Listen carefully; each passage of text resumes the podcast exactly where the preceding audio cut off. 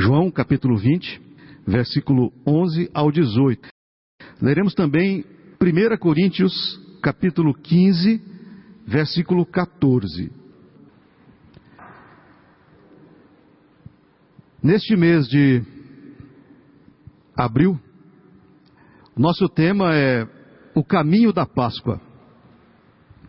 Celebrando assim o evento mais importante do cristianismo, que é a morte, mas também a ressurreição de nosso Senhor Jesus Cristo. Então, ao longo de todo este mês, as meditações, as mensagens, os sermões tiveram como rumo esse tema, o caminho da Páscoa. E hoje não seria diferente. Embora já tenhamos celebrado o domingo da Páscoa, liturgicamente estamos no período chamado Páscoa.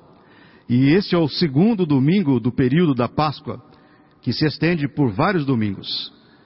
Liturgicamente, como eu disse, ela já aconteceu no domingo da Páscoa, mas nós continuamos ainda sendo abençoados, continuamos sendo instrumentalizados e influenciados por este tema tão importante e central na fé cristã, que é a morte e a ressurreição de Jesus. E é por esta razão que nós nos valemos desse texto muito significativo, onde vemos Maria Madalena quedada junto ao túmulo de Jesus, chorando, diz o texto.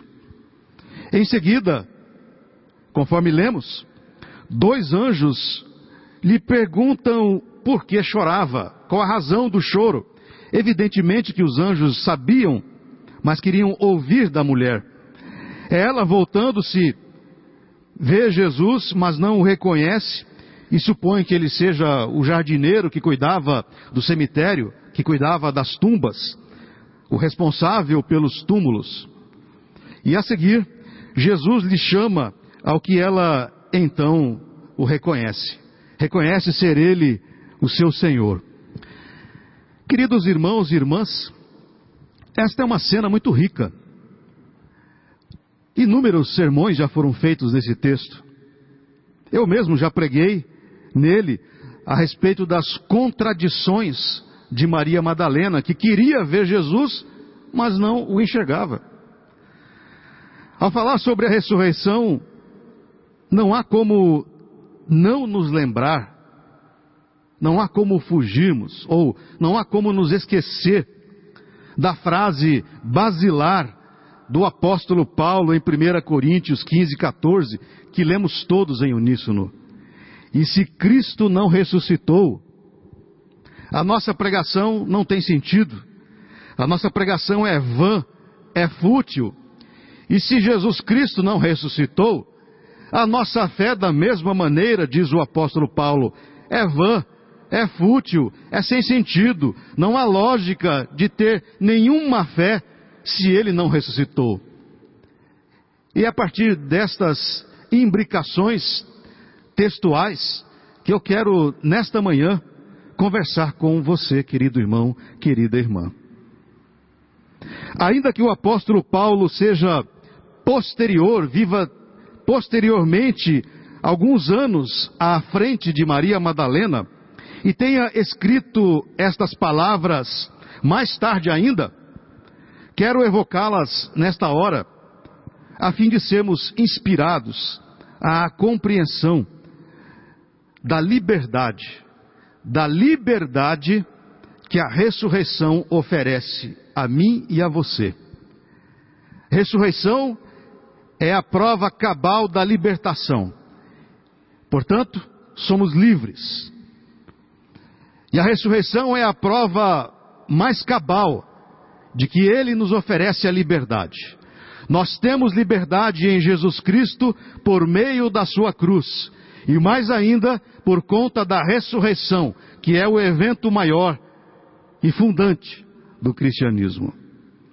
Não podemos nos esquecer de que a Páscoa cristã herda um pouco da Páscoa judaica.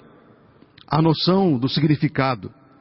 A Páscoa judaica celebrava a libertação do povo de Deus lá do cativeiro. Páscoa para os judeus era libertação, mas libertação física, libertação das opressões do império egípcio, libertação do sofrimento corporal que são acometidos os escravos.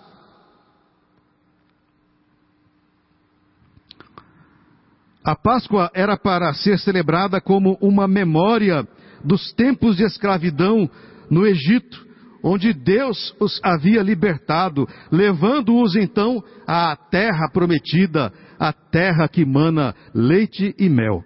Portanto, para os judeus, Páscoa era libertação, era a celebração da sua própria liberdade de terem saído do Egito. E é exatamente esta noção de liberdade que queremos evocar nesta hora também, pois não podemos nos esquecer de que somos filhos e filhas de Deus. E Ele nos libertou do império das trevas e nos trouxe para o seu maravilhoso reino de luz. Portanto, eu e você somos livres e numa redundância, fomos libertados pela graça, pelo amor, pela misericórdia do Senhor, que tem o seu apogeu na ressurreição de Jesus, que tem o seu ponto culminante na ressurreição do Mestre. Hoje, veremos para que a ressurreição de Jesus nos liberta, a mim e a vocês. E eu os convido então a meditar nesta história belíssima de Maria Madalena e no exemplo desta mulher, Maria Madalena, vista com maus olhos. Em primeiro lugar, é preciso afirmar que se Jesus Cristo não ressuscitou, seremos prisioneiros do lamento. Se Jesus Cristo não ressuscitou, seremos prisioneiros do lamento. Olhemos para o texto base, versículo 11. Maria, entretanto, permanecia junto à entrada do túmulo, fazendo o quê? Chorando. Chorando. Embora seja o caminho natural de todos nós, de todos nós que aqui estamos, e de todas as pessoas que conhecemos, a morte é um evento com o qual todos, todos nós temos algum grau de dificuldade em lidar. Há mortes que são ainda mais devastadoras para quem fica. A morte nunca é devastadora para quem vai. A morte é devastadora para quem fica, para os que ficam. É o caso da morte prematura de um filho, de uma filha, é devastador para todos nós seres humanos. Tal evento sempre será muito difícil de ser superado. Mesmo a morte de idosos, que a nossos olhos já viveram um bom tempo e, em certa maneira, já aproveitaram a vida, é o que dizemos para tentar amenizar a dor. Mesmo assim, Tais mortes, as mortes dos idosos, sempre nos entristecem, e dependendo do grau de intimidade que temos com aquele que morreu, sofremos mais ou menos. Mas sofremos. Sempre. A verdade é que, de fato, queridos irmãos e irmãs, temos grande dificuldade em lidar com a morte. Mesmo sabendo que, ironicamente, ela seja mais um capítulo da vida. A morte é, pois, um capítulo da vida. Ainda assim, sofremos com ela. Tanto que é verdade, tanto é verdade, que a própria Bíblia, as próprias Escrituras, atestam isso. Dão conta de que a morte é sempre terrível ao ser humano, que em 1 Coríntios 15, 26, diz o apóstolo o último inimigo a ser vencido é a morte. As Escrituras olham e encaram a morte como um inimigo, um inimigo da paz, um inimigo do ser humano, um inimigo da criação de Deus, que criou o homem e a mulher para viverem em plenitude de vida, mas também há a morte. E ela será, segundo 1 Coríntios, o último inimigo a ser vencido. Conta-se uma história, não sei se verdadeira, conta-se a história que num pequeno vilarejo uma criança morreu. A mãe, tomada pela dor e sofrimento, rebelou-se contra Deus, afirmando, dentre outras coisas, que ele, Deus, era injusto por permitir que ela sofresse tanto. E por meses, e por meses a fio, a mulher embriagou-se com a própria dor e revolta contra Deus, pela morte do filho. Não suportando mais a situação, procurou um sábio, expondo-lhe a situação, querendo uma resposta, e mais que a resposta, a solução para o seu sofrimento. O sábio ouviu atentamente os lamentos daquela mulher. E então disse que tinha a resposta e a solução para o seu sofrimento. O rosto da mulher se transformou ao ouvir isso do sábio. E disse ela: Então me diga, qual é a solução e como será a solução? E então o sábio disse o seguinte: Eu vou lhe propor uma tarefa. dizendo que se ela a cumprisse, teria a resposta e o fim do sofrimento ao término da tarefa cumprida. A tarefa consistia no seguinte: ela deveria trazer até ele um punhado de grãos de arroz. Coisa simples. Para consegui-los, no entanto, ela deveria bater de porta em porta em todo o vilarejo e deveria pedir à família desta porta um punhado de grão de arroz. No entanto, ela só poderia receber esse punhado de grãos de arroz de uma casa, de uma família onde ainda não houvesse entrado a morte. E assim a mulher saiu para cumprir a tarefa. Batia na porta e ao ser atendida pedia: Você pode me arrumar um punhado de grãos de arroz? E a resposta era sempre: Sim, posso. Mas eu tenho uma pergunta a lhe fazer. Alguém já morreu entre os seus familiares? E a resposta se alternava de casa em casa e em todas as casas do vilarejo. Ah, sim, um tio. Um tio faleceu, uma tia. Em outra casa, um primo. Numa terceira casa, minha mãe, meu pai uma irmã, um filho, uma filha. E então, depois de percorrer todas as casas dos, do vilarejo, a mulher retorna ao sábio e esse lhe pergunta: E então, encontrou o punhado de arroz? Sim. Então me entregue, por favor. Eu não posso. Não houve uma só casa em que a morte não tenha passado. E quando disse isso, a mulher percebeu que Deus não era injusto com ela, mas que isso era natural e comum a todos os seres humanos. E isso não diminuía a sua dor, mas apenas a sua reação contra Deus. No texto base de nossa meditação, Maria Madalena estava vivendo algo parecido com a mãe desta história, desta pequena história.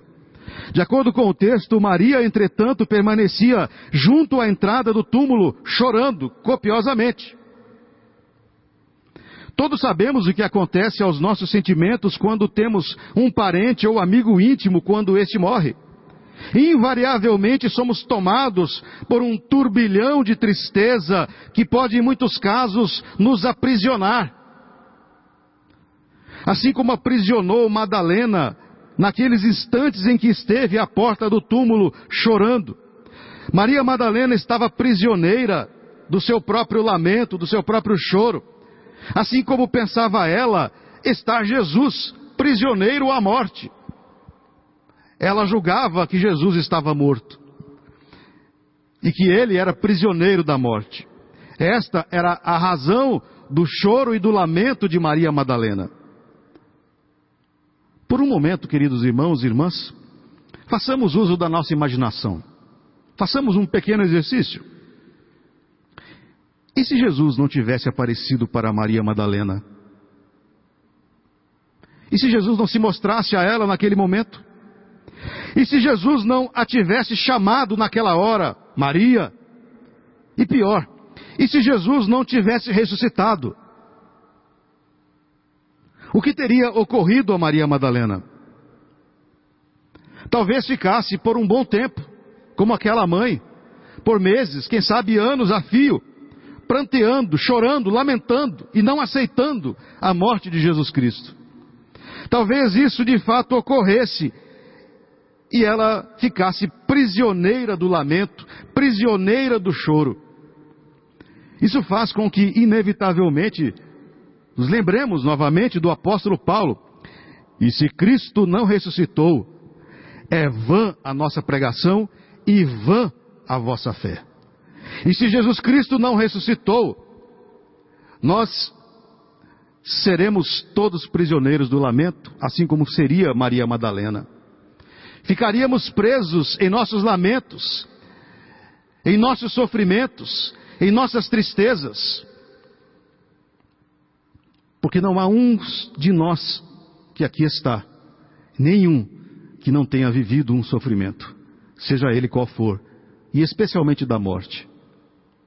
Se Jesus Cristo não ressuscitou, não há sentido para a nossa fé, não haveria sentido para a nossa fé e estaríamos presos, estaríamos prisioneiros dos nossos próprios lamentos e das nossas próprias dores.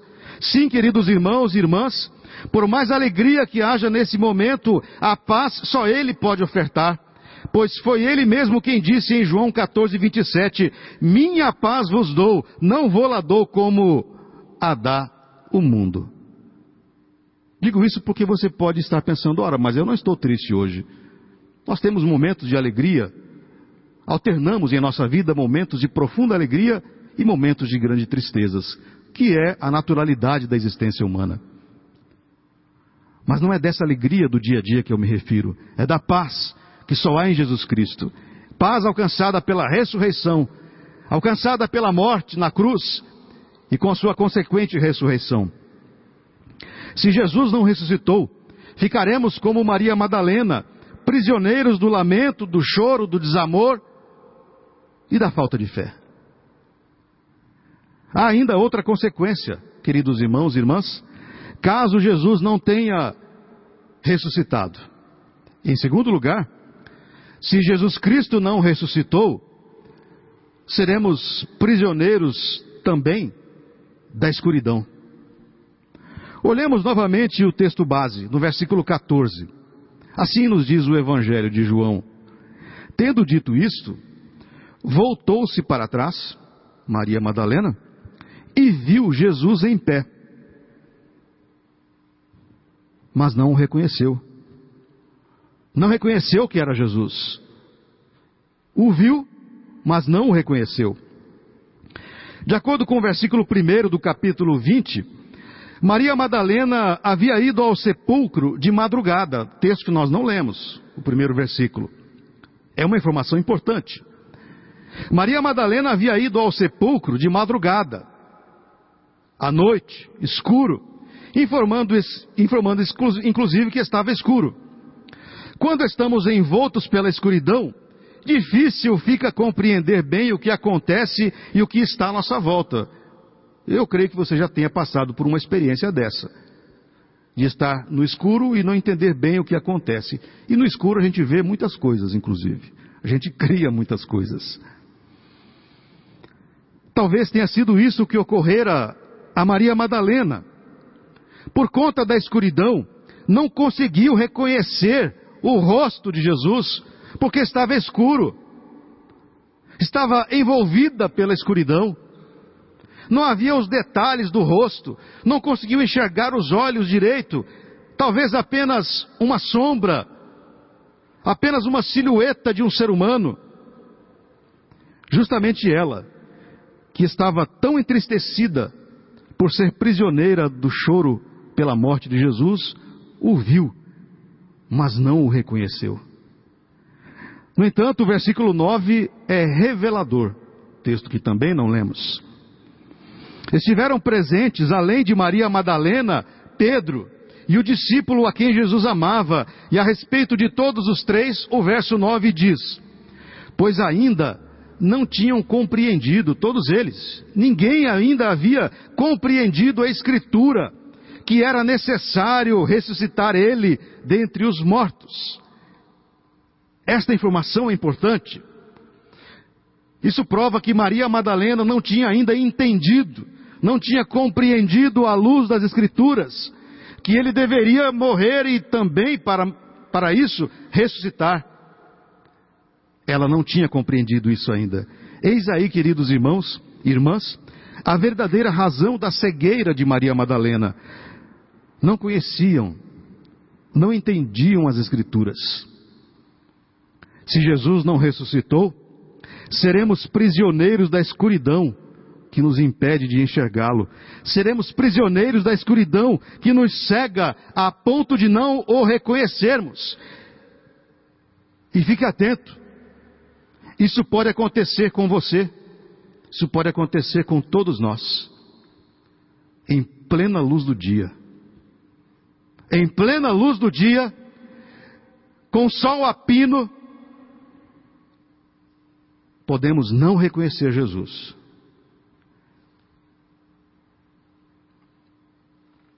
Assim estava Maria Madalena, prisioneira da própria escuridão. Não apenas da escuridão que estava à sua volta, natural, fruto da noite, mas a escuridão do seu desconhecimento. Escuridão por conta de não ter intimidade com Deus, ao ponto de olhar as Escrituras e saber que Jesus deveria ressuscitar.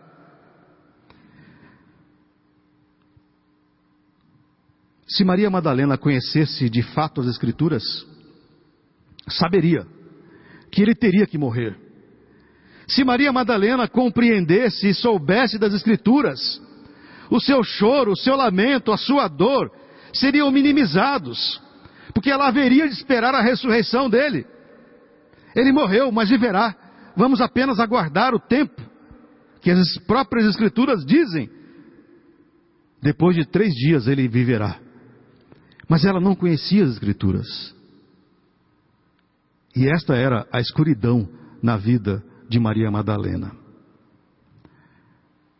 Você pode viver em escuridão também. Todos nós podemos viver em escuridão. Vivemos em escuridão, às vezes, em que não damos valor às Escrituras, em que não as, as estudamos, em que não damos não damos a ela, a Bíblia ou as Escrituras, o tempo necessário, o tempo necessário para nos alimentar, nos alimentar na fé, na esperança. Em terceiro lugar, mas como Jesus Cristo ressuscitou, mas como Jesus Cristo ressuscitou, nós somos livres Somos livres para anunciá-lo. A frase do apóstolo Paulo é uma condicional. Se Cristo não ressuscitou, é uma condicional. Caso Jesus não tenha ressuscitado, a nossa pregação seria vã. Mas ele ressuscitou. E é por esta razão que estamos nesta hora adorando a Deus, eu e você. É por esta razão que o grupo vocal veio à frente e cantou inclusive a coroa, a morte e a ressurreição do Mestre. Ele vive. Ele vive. A morte não o conteve, a morte não o suportou. Ele ressuscitou e a sua ressurreição nos traz libertação. Esta foi a conclusão que chegou Maria Madalena logo depois de ouvir que ele a chamava. Maria, e ela, voltando-se, lhe disse em hebraico: Rabone, mestre, é o Senhor. Ao ouvir a voz de Jesus, Maria Madalena se liberta do seu choro, é liberta do, do seu pranto. A alegria e a paz invadem o seu coração. O coração de Maria Madalena se enche ao ouvir a voz de seu mestre, em reconhecer o seu Senhor. Ao ouvir a voz de Jesus, Maria Madalena é liberta da sua escuridão, da sua cegueira que o impedia de reconhecê-lo. Ele não é mais o jardineiro, ele é Jesus, o seu mestre. Não é mais o jardineiro. Este é um dos sentidos, dos significados da Páscoa. Libertação. A ressurreição de Jesus liberta a mim e a você. Depois de ter tido aquela belíssima experiência com Jesus, e de acordo com o versículo 18, então saiu Maria Madalena anunciando aos discípulos: Vi o Senhor, vi o Senhor. E contava que ele lhe dissera estas coisas.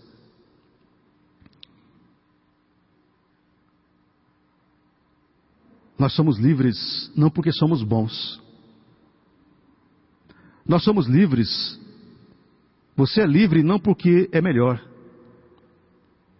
Você foi liberto não porque há algo em você que seja maravilhosamente digno.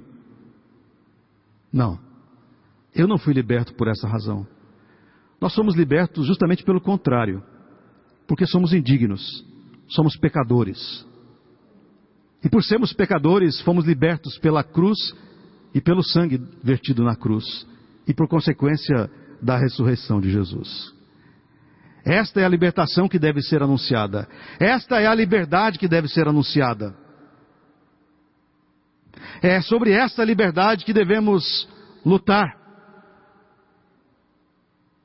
Essa libertação é essa liberdade que tem sentido. É a liberdade que nos leva ao céu. É a liberdade que nos leva à eternidade.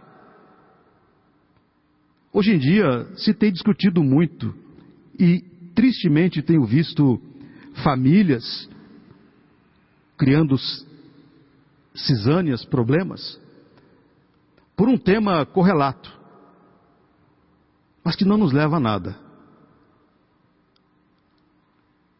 Amizades estão sendo desfeitas, famílias divididas por conta de um tema correlato: liberdade de expressão.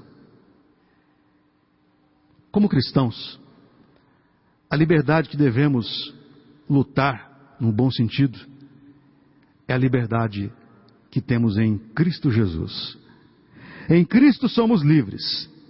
Somos livres e por esta razão temos a liberdade, não porque somos bons, não porque somos adeptos disso ou daquilo, mas porque Jesus Cristo nos alcançou.